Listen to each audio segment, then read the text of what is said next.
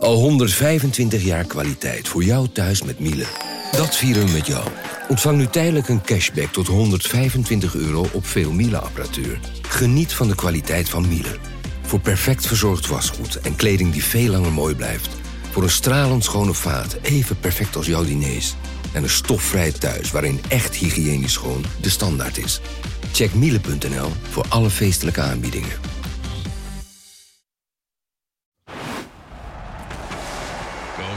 Hoekstra, Coco Hoekstra en het is een goal! Dit is Coco Radio, de voetbalpodcast van de Leeuwarden Courant en Sport Noord.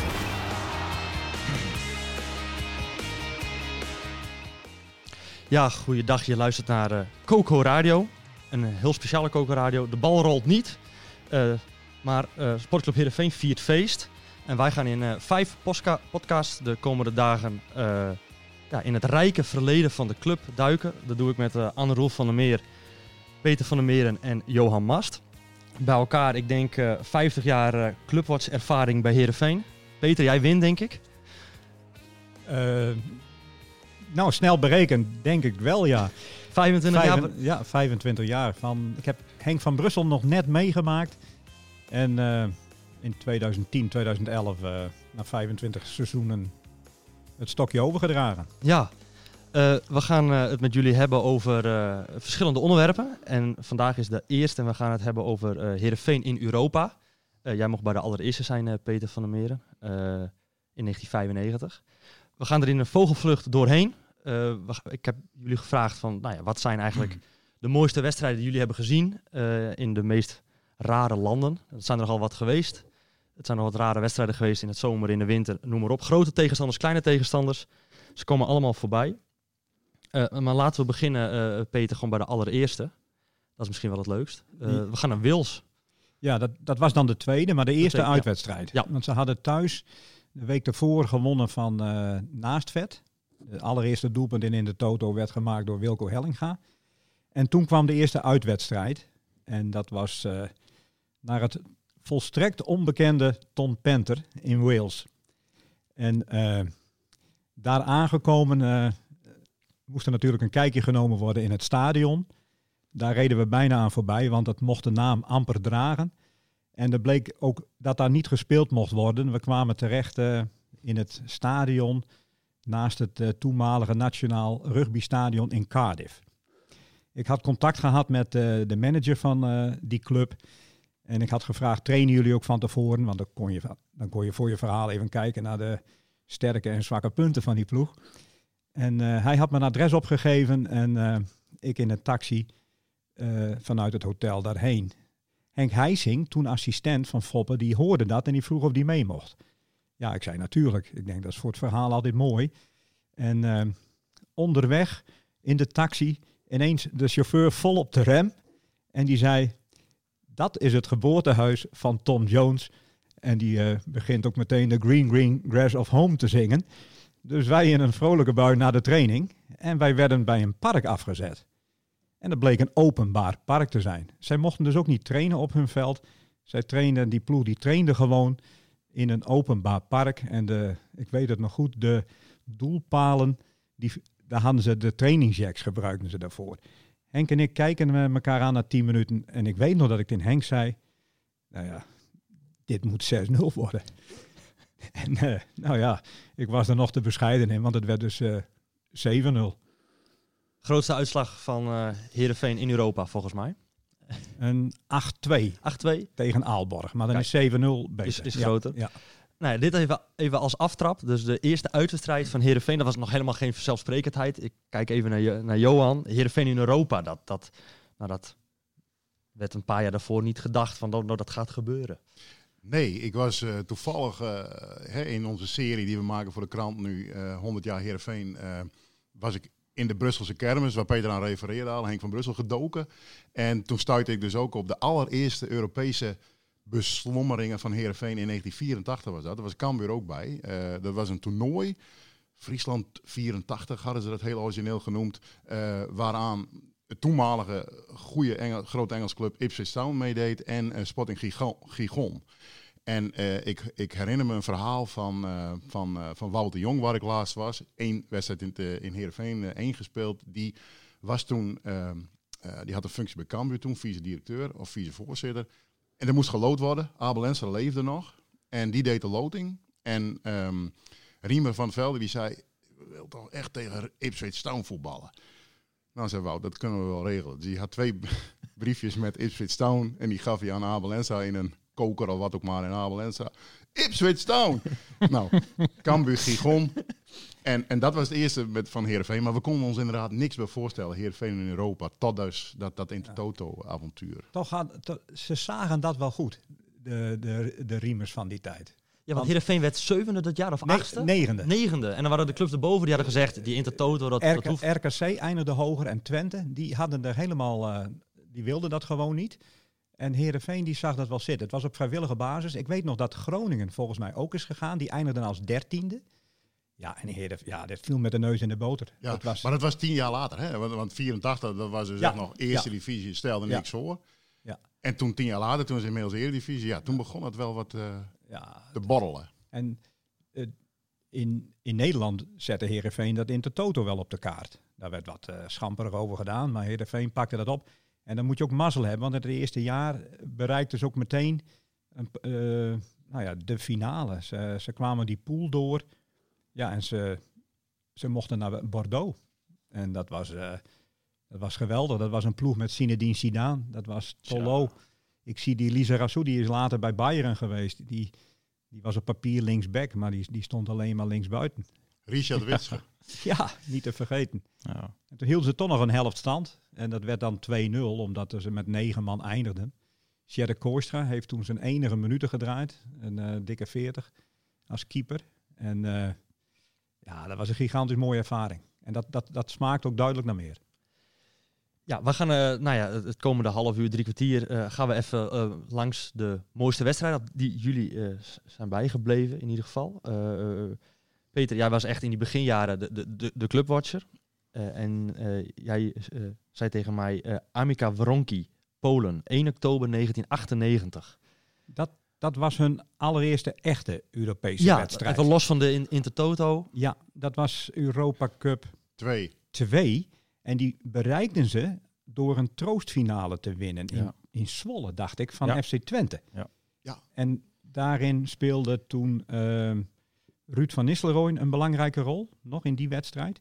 Die was het jaar daarvoor gekomen. eh, toen speelde Heerenveen Intertoto nog. En toen weet ik nog dat Ruud van Nistelrooy debuteerde in Minsk tegen Dynamo Minsk. En dat, ik- weet nog dat ik geschreven heb, hij had, hij had een bal op een lat of zo, dat Heerenveen nog wel eens veel plezier aan deze jonge Brabander kon gaan beleven. en het mooiste van die wedstrijd was eigenlijk dat eh, ik mocht bij de wedstrijdbespreking zijn van Foppe de Haan. En die kwam binnen en die eh, had een enorme Russische legerpet op zijn kop. Die had hij dan ergens eh, van iemand gekregen en, om, om de zenuwen wat weg te nemen. Maar eh Amica Wronki was de eerste. Dat was in Polen. Amica, dat bleek de sponsor te zijn. Een, een, een wit, wit goed fabrikant. En we kregen dan ook een eh, rondleiding in die fabriek. Ik weet nog, en dat was een naam die er best wel toe deed. Dat was Lato. Die was daar manager. Dat was een grote meneer in de 74 ploeg van Polen. De wedstrijd was werkelijk om te huilen. Het was min 2, weet ik nog, ijskoud. Maar de, de koelkasten op de tribune die stonden vol met bier. En de Poolse journalisten die, die eh, grepen hun kans. Zesde, zesde minuut Dennis de Nooijer. Toen wonnen ze de eerste wedstrijd meteen ook. Ja, De eerste Europese punten eh, in een, nou ja, een echt Europees eh, verband, zeg maar, zonder de, de Intertoto. A- Anne Roel, Hm. eh, sinds 2010 clubwatcher. van Elf. 11. Eh, hoeveel wedstrijden heeft Heerenveen eigenlijk in Europa gespeeld? Even een kleine quizvraag. Oh, oh, en dan kijk je mij aan. Ja, Ik, heb geen ik heb hem niet gehoord. 82 denk ik. 82, ja, volgens mij klopt dat. 81 of 82, dat zijn ruim 80 wedstrijden in ieder geval. En dat is los van de Intertoto? Nee, inclusief... eh, Inclusief Intertoto. in totaal zijn er al 28 geweest. Zo. ja, eh, ja, 81 wedstrijden heb ik in ieder geval opgeschreven. Eh, het merendeel verloren. Ja. Oké. Ja. Mocht ook wel. We gaan straks natuurlijk misschien over de Champions League hebben en, en de laatste Europese wedstrijden. Maar we blijven uh, is nog maar even echt in die, in die beginjaren. Eh, wat voor wedstrijd zat jou eigenlijk bij, Johan Mas? Uit, uit, de, uit de beginjaren Heerenveen in Europa. Nou, hè, die eerste wedstrijden waar Peter aan refereert, Wronki en Vartex Farasdin. Ja, Eh, ja, ja, met ja, een- ja. Ik, ik herinner me een enorme afstandskanaal van Jan de Visser. Het mocht niet baten. eh, hè, verlenging eruit. Zat ik voor de televisie. Ik was zo'n schaatsenslaggever voor deze krant. Eh, dus ik, eh, ik ging niet naar Heerenveen wedstrijden. De enige wedstrijd die ik toen in die tijd, eh, dat was in het Champions League seizoen, wel voor de krant heb gedaan. Dat was, eh dat was Heerenveen Valencia thuis. Toen was een van de watchers op dat moment, die was er niet. Toen mocht ik Heerenveen Valencia doen met een ander. Dat ik, ik herinner me nog dat, dat hoe heet het, de grote aanvoerder van, van Frankrijk, eh, die later bondscoach werd. Die, die ook, nou ja, quizvraag weer. Ik ben zijn naam even kwijt, maar die speelde bij Valencia en die liep voorbij en ik wilde hem een vraag stellen, maar ik zocht naar mijn Frans en hij was al door. Weet je wel, in de, in de, in de persruimte. Deschamps? Didier Deschamps. Oui. Voilà. Oui, oui. Nou, in elk geval. En dan baal je van, oh god, hij is al voorbij, weet je wel. Dan ben je te laat. Dat, daarna was mijn eh, eerste, want ik ben dus in 2002 Heerenveen verslaggever geworden. En ehm, voor mij begonnen toen met die Nationaal Boekarest eh, eh, Hmm. eh, wedstrijden. Dat was, toen speelden ze, ze hebben drie clubs uit Boekarest gehad. Ja. Eerst dus Nationaal Boekarest in 2002, als ik het goed heb. En in, twee, in het seizoen 2005, 2006 hadden ze zowel eh, eh, Dynamo Boekarest, in oktober meen ik, eh, uit. En in februari hadden ze ehm Steaua Boekarest uit. Ik ben twee keer in mijn leven in Boekarest geweest. Namelijk binnen een half jaar. En ik weet nog dat ik de eerste keer mijn fototoestel in een restaurant in Boekarest heb laten liggen. En die heb ik de volgende keer opgehaald. Juist. En sindsdien ben ik nooit meer in Boekarest geweest. Maar die, die, die, die tweede wedstrijd waar ik aan refereer, eh, eh, dat is, dat is eh Steaua Boekarest Heerenveen. Dat is een van de ongelofelijkste wedstrijden die ik heb meegemaakt als verslaggever. Ehm Heerenveen had thuis met 3-1 verloren. Ze hadden overwinterd, het was in februari. Dat gebeurde niet vaak, hè, dat ze overwinterden. Ehm, en toen wonnen ze daar in een uitverkocht huis in Boekarest, 60, 70.000 man, met 1-0 door een doelpunt van Brugging. En ik herinner me dat ik voor de wedstrijd liep ik met de spelers het veld op. Dat kon toen nog. Je ging met de bus uit het hotel onder, onder begeleiding van politie, gingen we naar het stadion. En Ja. dat zat helemaal al vol, twee uur voor de wedstrijd. Want die Roemenen die hadden drie maanden, vier maanden geen competitievoetbal, niks gehad. Dus die hunkerden naar voetbal. En het zat vol. En we, we lopen, want wij liepen slaggevers gewoon met de spelers het veld even op. Hè. Dat doen voetballers, die lopen Oh, even het veld op. Ja. En dan gaan ze even, even, even, even monsteren het veld voordat ze de kleedkamer in gaan. En we lopen, ik, ik praat met Lasse Nielsen, we lopen het veld op. En een oorverdovend fluitconcert daalt op ons neer. En ik weet nog dat Brugging dus de winnende score. En die na afloop tegen mij, het, het was nog mooier geweest als we nou ook nog met stenen waren bekogeld. dat zal ik nooit vergeten. Maar hoe gebruikelijk was dat dan? Dat jullie echt eigenlijk onderdeel van die ploeg uitmaakten dan in buitenlandse eh, tripjes? Nou, dat was in dat begin, dat, dat weet Peter natuurlijk nog beter, want toen was het nog laagdrempeliger in dat begin van die Ja. Intertoto. Maar ook in mijn tijd, dat klinkt wat oud, maar kon je dus nog dit soort dingen. Dat je echt, eh, heel, hè, ik herinner me een, een, ook een, een, een wedstrijd, eh, het zal ook Intertoto zijn geweest in 2003, tegen Koper in Slovenië. Ja. We gingen op één dag met het vliegtuig erheen, gewoon met, met, met de ploeg uiteraard. S S'avonds was de wedstrijd. Het was douchen voor die spelers. Eh Bert Carlton van het Fries Dagblad en ik mee in het vliegtuig terug. Diezelfde avond nog. Tikken in het vliegtuig. We landen op Schiphol.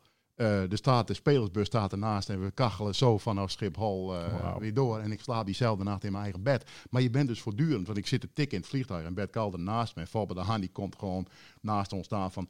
Hé, hey, nog wat nodig of zo, weet je wel. Ja, ja. je, werd, Geweldig. je werd ook gewoon eh, gebeld hè, door, door Joop Heider dan en, eh, of zijn voorganger van eh Game mij. Hè, en je, je hoorde Ja. daar gewoon bij. En dat, het was voor de spelers ook heel normaal. En eh, je ging, eh, er werd dan door de spelers gevraagd of je kon kaarten, want dan kon je af en toe mee inschuiven. En anders zat je gewoon voorin. En, eh, en, en je vroeg wat je kon en wat je speelruimte was. En dan vroeg je dus ook wel eens een keer aan Foppen van... eh, mag ik een keer een wedstrijdbespreking meemaken? Even de, ervaren hoe dat is.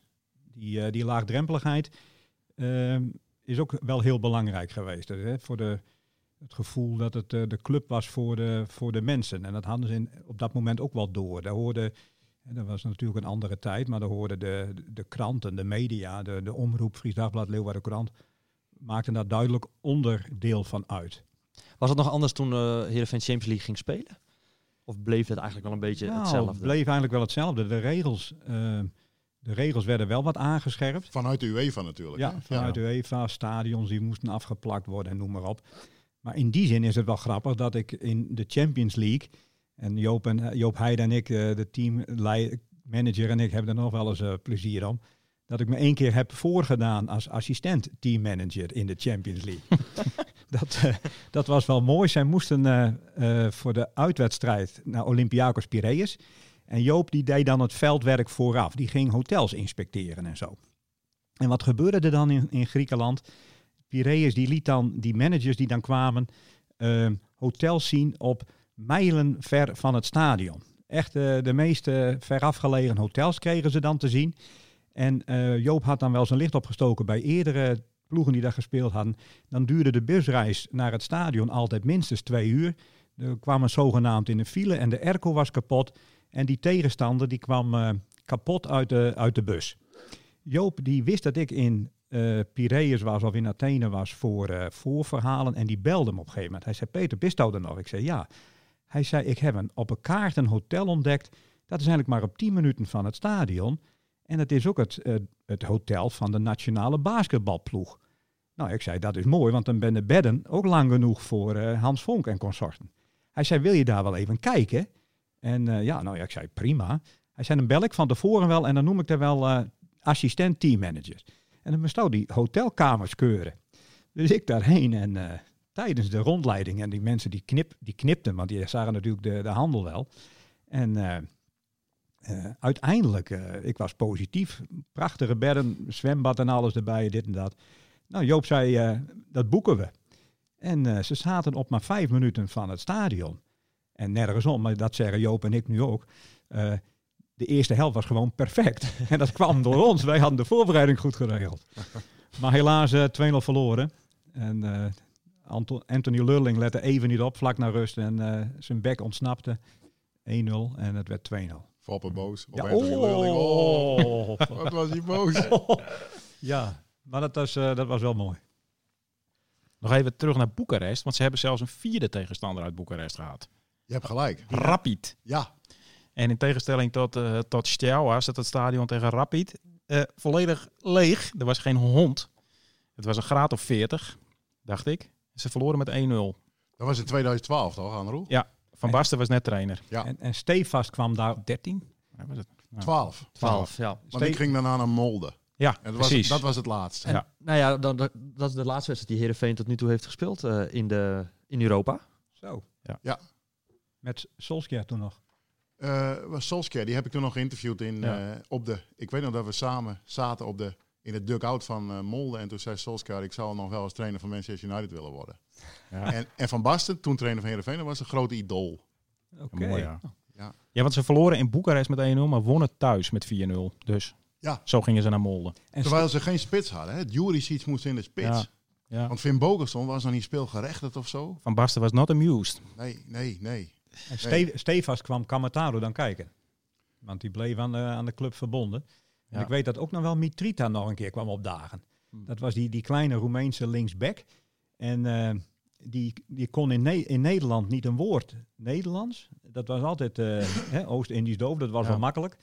Maar toen zat hij om een club verlegen en toen kwam hij in Roemenië in één keer weer opduiken bij de selectie. En in heel beschaafd Nederlands vroeg hij ook aan, ook aan mij van, weet jij ook nog een club voor mij? Mitrita.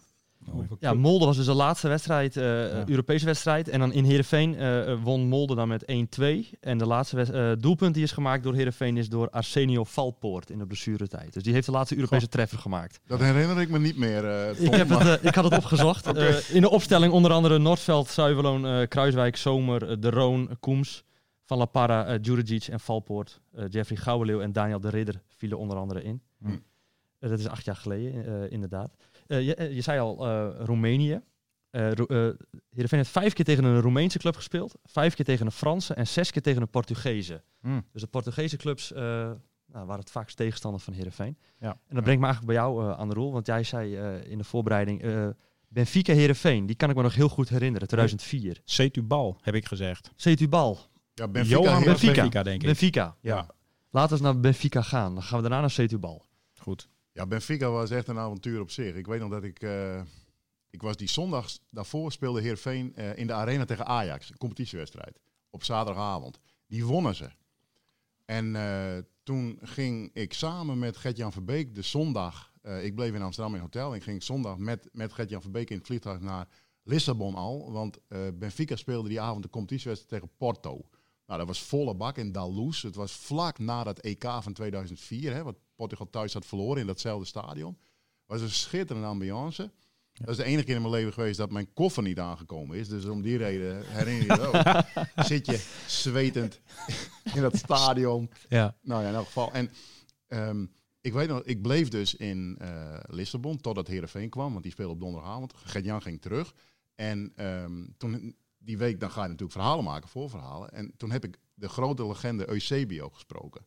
En eh, dat was toch ook wel een ongelofelijke ervaring. Maar eh, Benfica Heerenveen op zich ook. Alleen, ja, kijk, als je bij Benfica Porto bent geweest en het is helemaal vol. En je zit vier dagen later in hetzelfde stadion en het is niet eens half vol. Dan is dat toch wat een teleurstelling. Maar de wedstrijd was wel heel aantrekkelijk. Ze komen met 2-0 achter, ze komen op 2-2.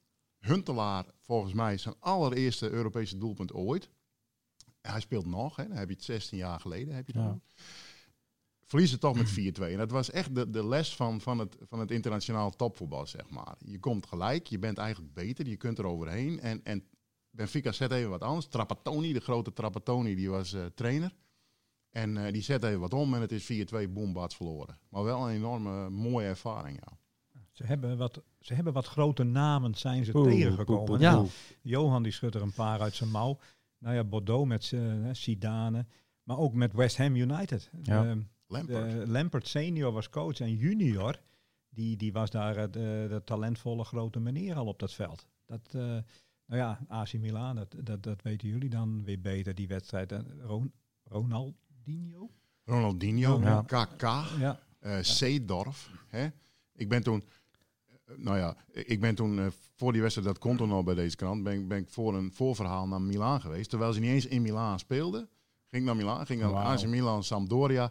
En toen heb ik, nou op de gok, op de hoop om Seedorf. En, die, en die, die had toen gewoon tijd in de mixzone, zonder afspraak, zonder niks, had hij tijd voor een interview met de Leeuwarden Krant. Dat, vond ik, dat zal ik nooit vergeten.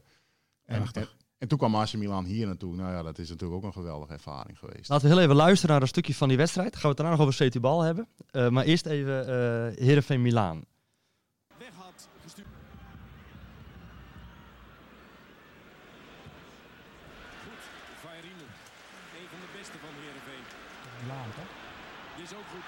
Paulo Henrique, penalty. Jazeker. Ja, ja. Hij kan mekkeren wat hij wil. De enige gele kaart in deze wedstrijd voor Van Valli. Ja, Van Valli zeur maar lekker wat.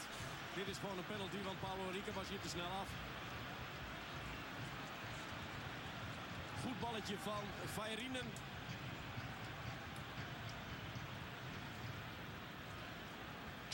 Natuurlijk doet ook Paulo Henrique wel wat. Die van Valli, 36. En je dan nog druk maken. Ja, dit vindt hij niet leuk natuurlijk. Pranjic is de man van de penalties dit seizoen bij Heerenveen. Soms in tweeën. Maar treft zeker tot nu toe. Topscorer ook in de Eredivisie met 7 goals. Oh, wat goal. Dan moet je lef hebben hoor. Dan moet je lef hebben. Wat deed hij, eh, Johan? Een Panenka. Panenka. een echte Panenka. Ja, 3-0 achter. Ja. Heerenveen krijgt een penalty. eh, en een echte Panenka. Waren ze Ja. niet zo blij mee bij AC Milan. De spelers die zochten hem nog op eh, toen hij aan het juichen was. Ja, Van waarom doe je dit nou bij eh, onze grote keeper, onze grote club? ja, ja. Onbegrijpelijk natuurlijk. Ik bedoel, je mag dat doen wat je wilt. Hè? Ja. Ja. Welk jaar was dat? 2008. Acht, oké. Ja. Jee, dat is wel bijzonder.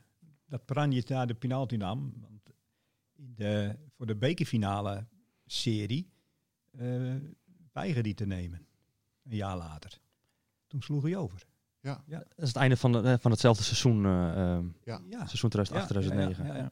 Ja. Nou, dat was ook altijd het, het, het, het aparte. Hè? Dat, dat werd ook wel gezegd van eh, vroeg beginnen, Intertoto, noem maar op. eh, slecht voor de voorbereiding. Maar Heerenveen heeft een jaar Intertoto gespeeld, 99. Begonnen ze dus eh, al eind juni. Hm. En dat jaar sloten ze dus af als nummer twee van Nederland. Champions League. Dus het, het kon wel degelijk gecombineerd worden. Goede voorbereiding. Is AC Milan de grootste tegenstander geweest van Herenveen? Ja, zonder meer, vind ik wel. Ja, Ehm, kijk, nu is AC Milan afgegleden. Maar op dat moment, je moet je voorstellen, het jaar daarvoor hadden ze in 2007 hadden ze de Champions League nog gewonnen. Ja.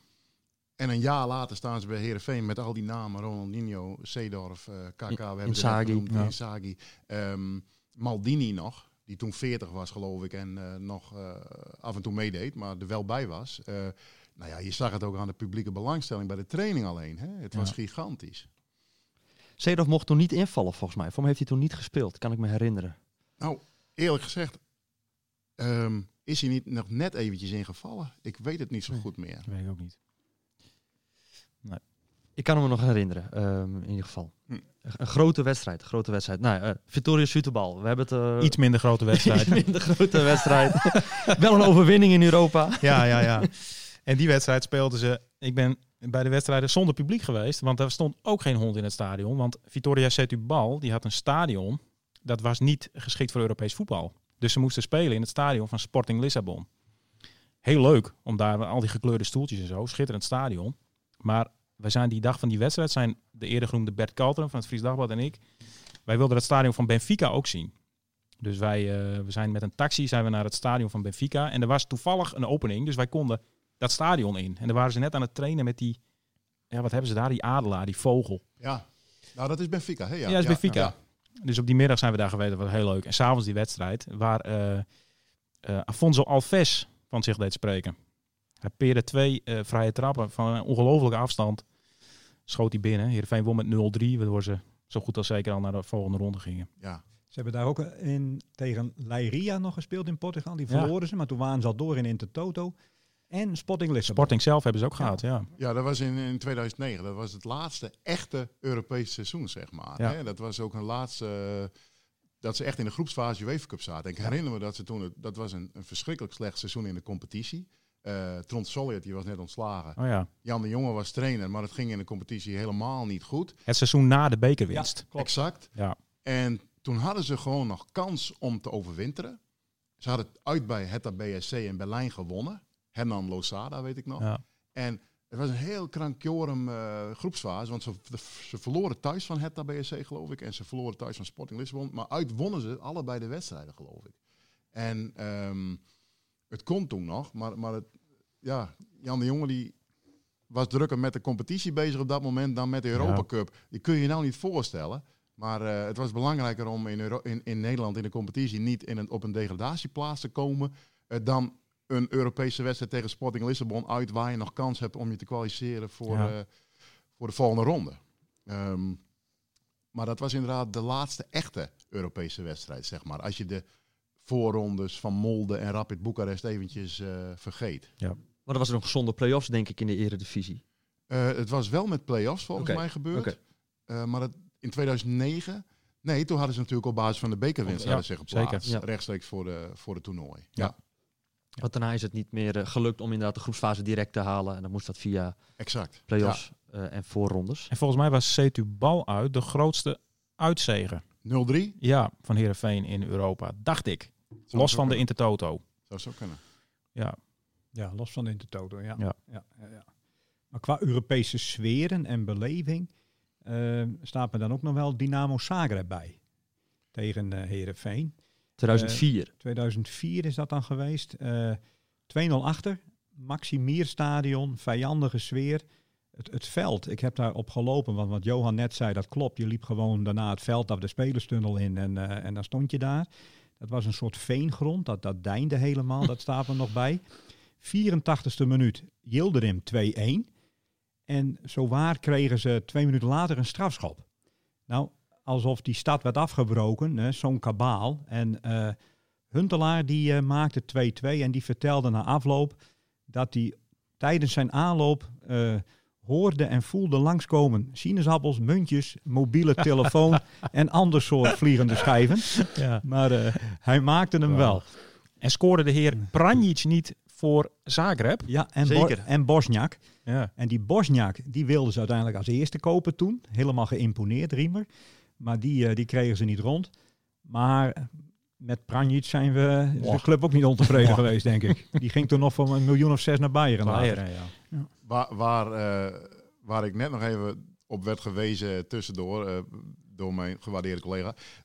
Inderdaad, die was me alweer een beetje ontschoten. Maar eh Heerenveen heeft één keer, voor zover ik me kan herinneren, dus maar één wedstrijd hoeven spelen in de Europa Ja. Cup. Ja, uniek. En dat was dus een thuiswedstrijd tegen Maccabi Petah Tikva uit Israël. Ja, ja, ja. En ik weet nog, we, waren, we zouden dus naar Israël met de ploeg. We waren al op Schiphol en we moesten terug. Want het, eh, het, het eh, ehm, luchthavenpersoneel of zo in, eh, in, eh, in Tel Aviv eh, was in staking.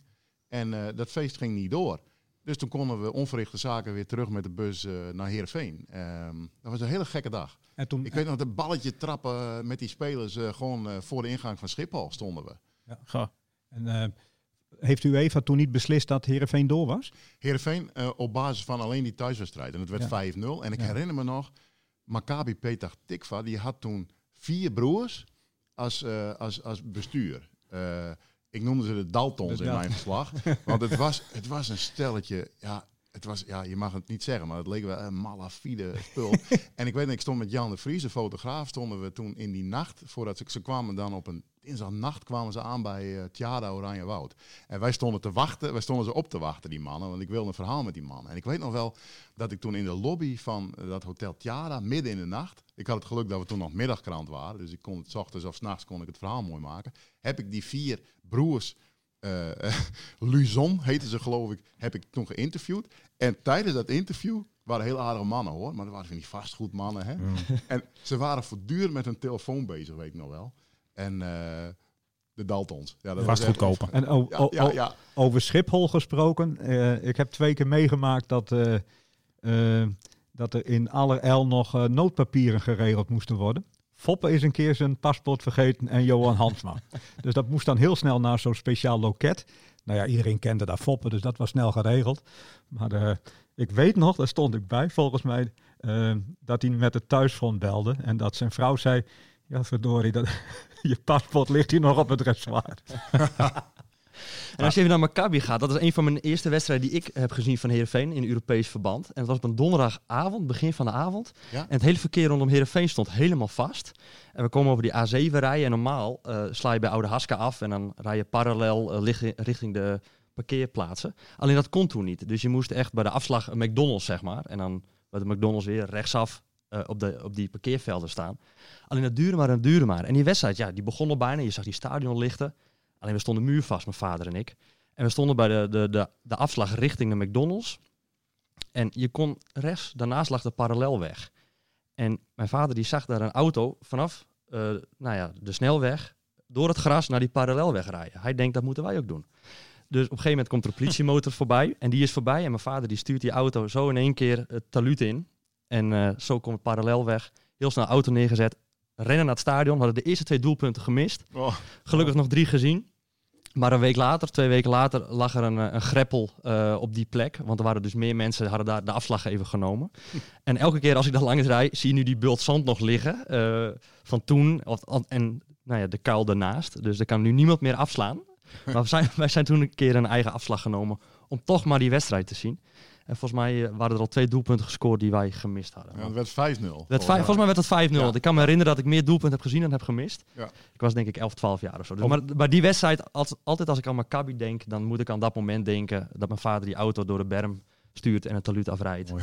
Om Over gem- gemiste doelpunten. Eh Wolfsburg, Heerenveen. Eh wij waren te laat. We waren daar als toeschouwer. Ik was daar toen als toeschouwer. Volgens mij was Peter, die was daar als verslaggever. Ja. En eh wij kwamen op een of andere manier dat stadion niet binnen. We waren te laat. En net op dat moment scoorde Heerenveen 0-1. Feirin. Feirinen.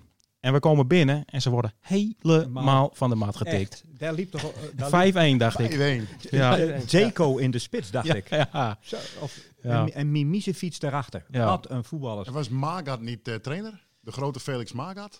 Ja.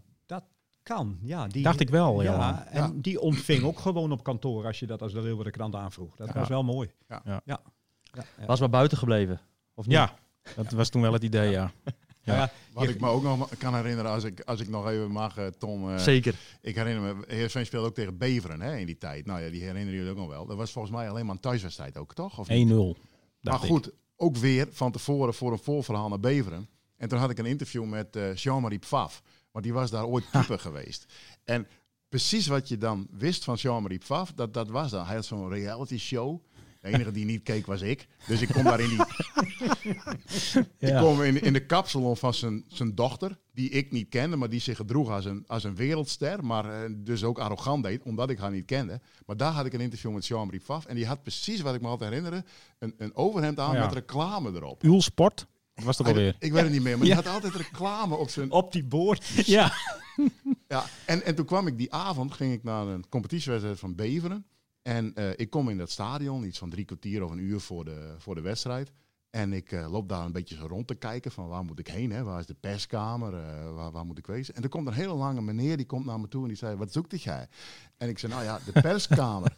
oh, loopt u maar even mee. En ik, ik zal mee met die man naar die perskamer en ik ga daar zitten. En die man, eh, ja, alleen, hè, koffie, ja, ja, klaar. En die man die loopt weer weg en dan zegt zo'n verslaggever zegt mij, weet jij wie dat was? Ik zei, nee, dat was Herman Helleputte, de trainer. Ah. Dus de trainer van Beveren, Gaf jou... Ja, een ja, uur ja. voor de wedstrijd, geweldig. Had Beveren toen niet een elftal met allemaal jongens uit Ivoorkust? Alleen maar. Ja. Correct. Ja, dat Ja. was een... eh, En die gingen later allemaal naar Frankrijk volgens mij. Of Ja. nou, eh, hè? ja. Ze hebben ook wel eens één keer enorm op hun broek gekregen door een, een speler uit Ivoorkust, meen ik. En die speelde in Zweden. Hammarby? Uh, nee, Nee. ehm, eh, Helsingborg. Helsingborg. Helsingborg. De club van Hendrik Larsson. Ja. En, en, en daar kregen ze met... Ze hadden hier al... Nee, ze kregen daar met 5 in op de broek, dacht Ja. ik. Hier met 5-3 gewonnen. Dat was al een beetje Ja. Ja. zorgelijk. Ja. Maar goed, dat mocht daar geen probleem zijn. En eh, nou, met de auto erheen van Helsingborg oversteken naar... Nee, van Helsingør naar Helsingborg. Of zo andersom. in Denemarken, Zweden. Deurborg. Keurig ontvangen door de trainer daar. Op een terras geïnterviewd. Die man is later bondscoach van Finland geworden. En binnen een vloek en een scheet 5-1. En toen zijn er volgens mij nog wel boze supporters van Herenveen een, een soort van hotelbestorming eh, eh, aan het uitvoeren geweest. Met eh, sussende spelers buiten en noem maar op. Want dat was eh, Hoe komen wij naar Zweden, maken jullie er een potje van? ja, zoiets. Ja, Ja. Maar absoluut. Volgens mij, Peter, was dat een paar dagen voor de beroemde 9-0 tegen Heracles. Ja. Oké. Ja. Ja. Oké. Toen moest er even wat rechtgezet worden. Ja. Ook door Alves zelf. Ja. Ja. Want die was toen mee naar Helsingborg, geloof ik. Ik weet het niet. Maar die mocht niet invallen. Ik weet het niet precies. Was net terug of zo. Dus ik geloof dat Verbeek hem op de bank hield. Ik weet niet precies meer hoe dat zat. Maar zoiets, ja. Mhm. Ja. Maar dat was een van de pijnlijkste avonden in, eh, in Europa. Hè, want verliezen van AC Milan en Bordeaux, ingecalculeerd, Benfica. Maar eh, deze deed eh, behoorlijk zeer van een Zweedse middenmotor. Maar al die potjes, die waren natuurlijk voor, voor ons als verslaggevers natuurlijk ook schitterend. Waren prachtige ervaringen, toch? Ja. Ja. Ik kan me herinneren, ik mocht, ik mocht naar Parma en toen was ik, dat was het jaar dat Johan bezig was met zijn Abe-biografie. Dus toen mocht ik een Ja. jaar Heerenveen volgen met Peter. En toen mocht ik ook naar Parma. Ja. En eh, die verloren ze met 2-1, dacht ik, onterecht. Eh, maar dan mocht je als verslaggever voor de krant gewoon een week of een weekend van tevoren mocht je al naar Italië om. eh dat was echt schitterend. Ja. Dus Livorno, Parma, autootje huren. En eh, ik de juiste al weet ik niet meer. Maar Livorno was een hele mooie club, want het heeft een, een extreem linkse aanhang. Dus alleen al in dat lelijke stadion zijn en met de rode vlaggen, een prachtige ervaring.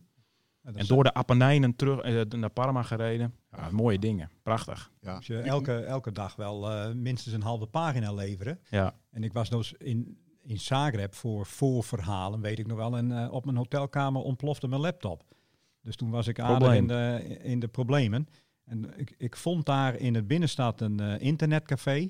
En eh, die, die, die baas, heel vriendelijk, want dat bleek Dynamo Zagreb supporter. En was ooit nog wel eens richting Ajax uit de trein gezet, omdat er bij Frankfurt een vriend aan een noodrem had getrokken.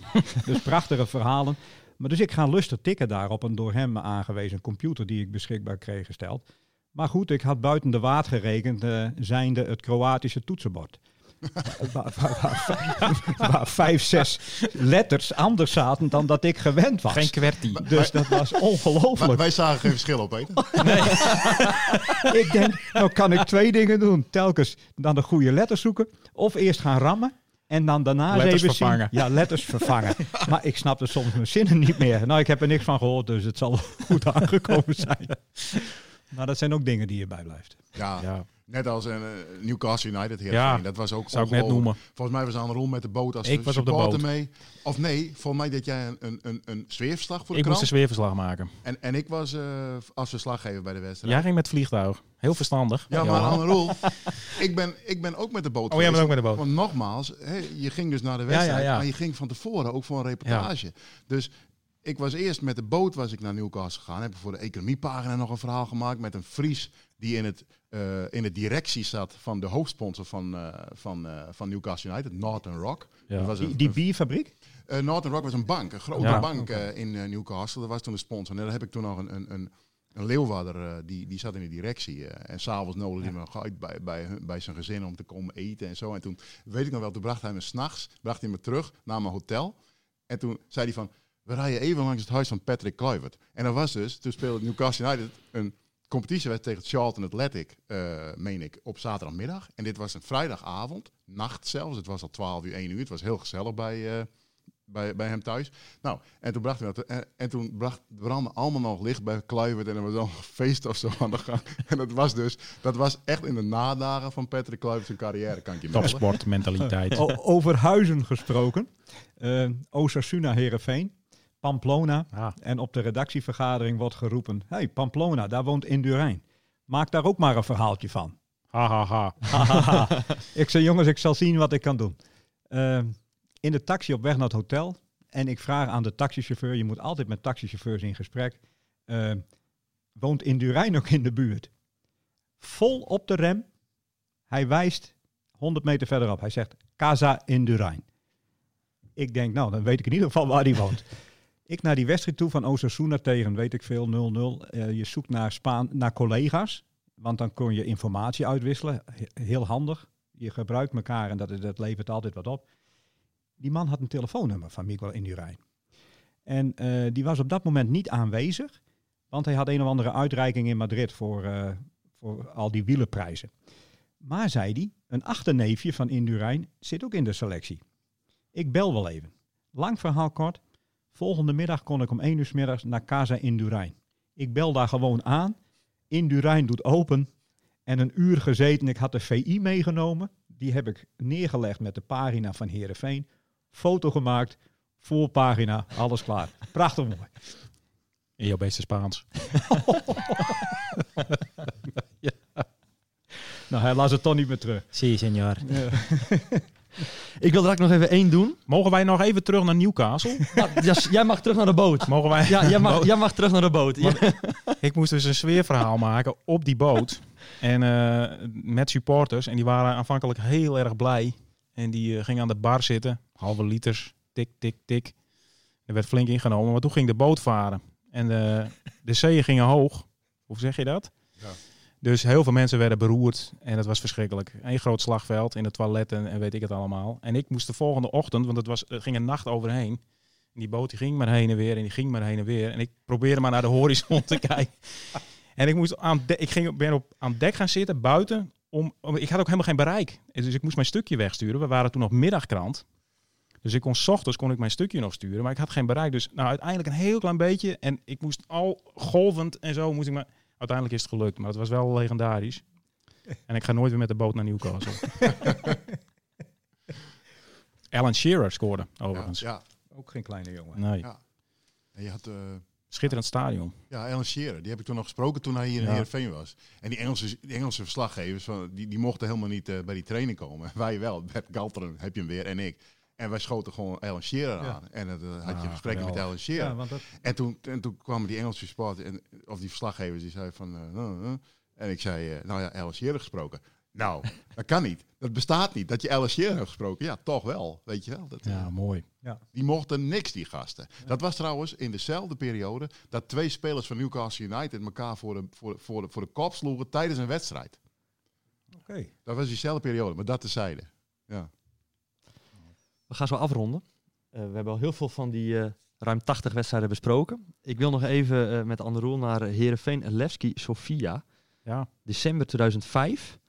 Eh, en het staat nou, heel lang een 0-1 voor Sofia. ja. En Heerenveen moest winnen om door te gaan te overwinteren. ja ze, moesten, ze moesten winnen. En ze waren afhankelijk van het resultaat van Beveren? maar daar kun jij me helpen. Ik dacht een wedstrijd van Olympique Marseille. Volgens mij ook. En eh Heerenveen moest winnen. En uiteindelijk wonnen ze. Door dat doelpunt van André Hansen. Komt-ie. Mooiste scenario. Scoren Heerenveen. Scoren Heerenveen. En Sabo afluiten. Dat is het mooiste scenario. Yildirim gaat de vrije schop nemen. Hoge bal. Sabras gaat hem lopen. Petter Hansen gaat hem lopen. Petter Hansen komt. En er spreekt er iemand op de doel. Schieten, schieten, schieten. Dan het is schieten. Goal! Goal! Ja! Hansen denk ik. Hij zit erin. Ik denk Hansen. Dat het Hansen was. Ik denk dat het Hansen was. De invallen. Jawel. Jawel. Dit is het scenario. Dit is het scenario. Waar wij op hebben zitten wachten. André Hansen 2-1 voor Heerenveen. Henk Kok. Ja, Volgens mij. Ja. Ja, niet slecht, niet slecht. Dit is het scenario. Ze wonnen uiteindelijk met 2-1. En toen was het wachten. Op die andere wedstrijd. Tot die afgelopen was. En nou ben ik... Weet jij inmiddels welke wedstrijd het was? Nog niet. Olympique Marseille. En er werd nog gescoord. Ja, dat, dat weet ik. Olympiek tegen de club van Andone. Was het niet Dynamo Boekarest? Ja. Want dat, dat was Juist. hetzelfde seizoen. Ja. Ja, want die heb ik de dag daarna nog gebeld. Want die ploeg van Andone, ex-Herenveen, die werd daar bestolen op een of andere Juist. manier. Dat was 96e minuut. Ja. Marseille die maakte daar een voor, voor Herenveen verlossende doelpunt. Maar Dynamo Boekarest werd daar... Ja, Andone heb ik toen nog gebeld. Want volgens mij had de scheidsrechter gefloten voor het einde. Zoiets. En dat hadden ze niet gehoord. En toen scoorden ze nog. En, maar die, werd- die goal werd afgekeurd. Zijn ze ook nog geweest, Olympique Marseille. Penalty, 1-0. Ja. Vlak voor tijd, Brian van der Bus. Ja. Ja, ja. Tenminste, die liet hem gaan. Klopt. Het was Maar een- Heerenveen was door. Ja, de pool met Dynamo, Boekarest, CSKA Moskou en Olympique Marseille. Ja. En dus uh, Levski Sofia. Dan hebben we het over Vijf 2005. doelen dus. Ja. Wanneer gaat Heerenveen weer Europa in? Even als eh, slotvraag. Gaan we dat binnenkort nog meemaken? Ja, op, op wintersport, op, eh, trainingskamp. Op trainingskamp. Ja. Nou weet je, Ton, het was ehm, op een gegeven moment was het zo vanzelfsprekend voor ons, ook als verslaggevers, dat, het, dat, dat, je, dat je bijna vergat dat het helemaal niet vanzelfsprekend is. En nu zijn we er inmiddels wel achter dat het niet vanzelfsprekend is. En ik moet je eerlijk zeggen, ja, dit jaar wordt natuurlijk helemaal niks meer, maar ehm, ik zie het niet zo gauw eh, gebeuren. Maar het kan ook zomaar wel weer. Dus, eh, maar het vanzelfsprekende is, eh, is helemaal weg. En het was eh, een periode lang was het gewoon elk jaar raak. Ongelooflijk. Ja, dat was een prachtperiode. Heerenveen heeft het natuurlijk behoorlijk laten liggen de afgelopen tien jaar door alle bestuurlijke ellende die er geweest is. Eh, maar Ja. Johnny Jansen heeft verteld afgelopen week dat hij wel de ambitie heeft om Heerenveen weer terug te brengen naar waar ze ooit waren. Of dat realistisch is, weet ik niet. Maar die ambitie heeft hij dus wel. Ja. Terug naar de top 6. Ja. Maar Maar goed, ja, Heerenveen heeft natuurlijk niet de investeerder die Vitesse heeft of die FC Utrecht heeft. Dus het is een ander verhaal. Ja. Dus ze zullen slim moeten zijn. We gaan het eh, ja, meemaken. Eh, dank voor deze eerste aflevering over 100 jaar Heerenveen. We gaan het nog hebben over de beste buitenlanders. We gaan het nog hebben over de mooiste wedstrijden. En we gaan het nog hebben over, eh, nou ja, eh, zonder hen geen Heerenveen, om het zo maar te zeggen. Riemen van der Velde, Foppe de Haan, Abel Enstra en nog heel veel meer. Elke dag een eh, nieuwe aflevering online. En de volgende gaat over de beste buitenlanders. Dit was Coco Radio. Abonneer je via Spotify en iTunes en je krijgt altijd de nieuwste aflevering in jouw feed.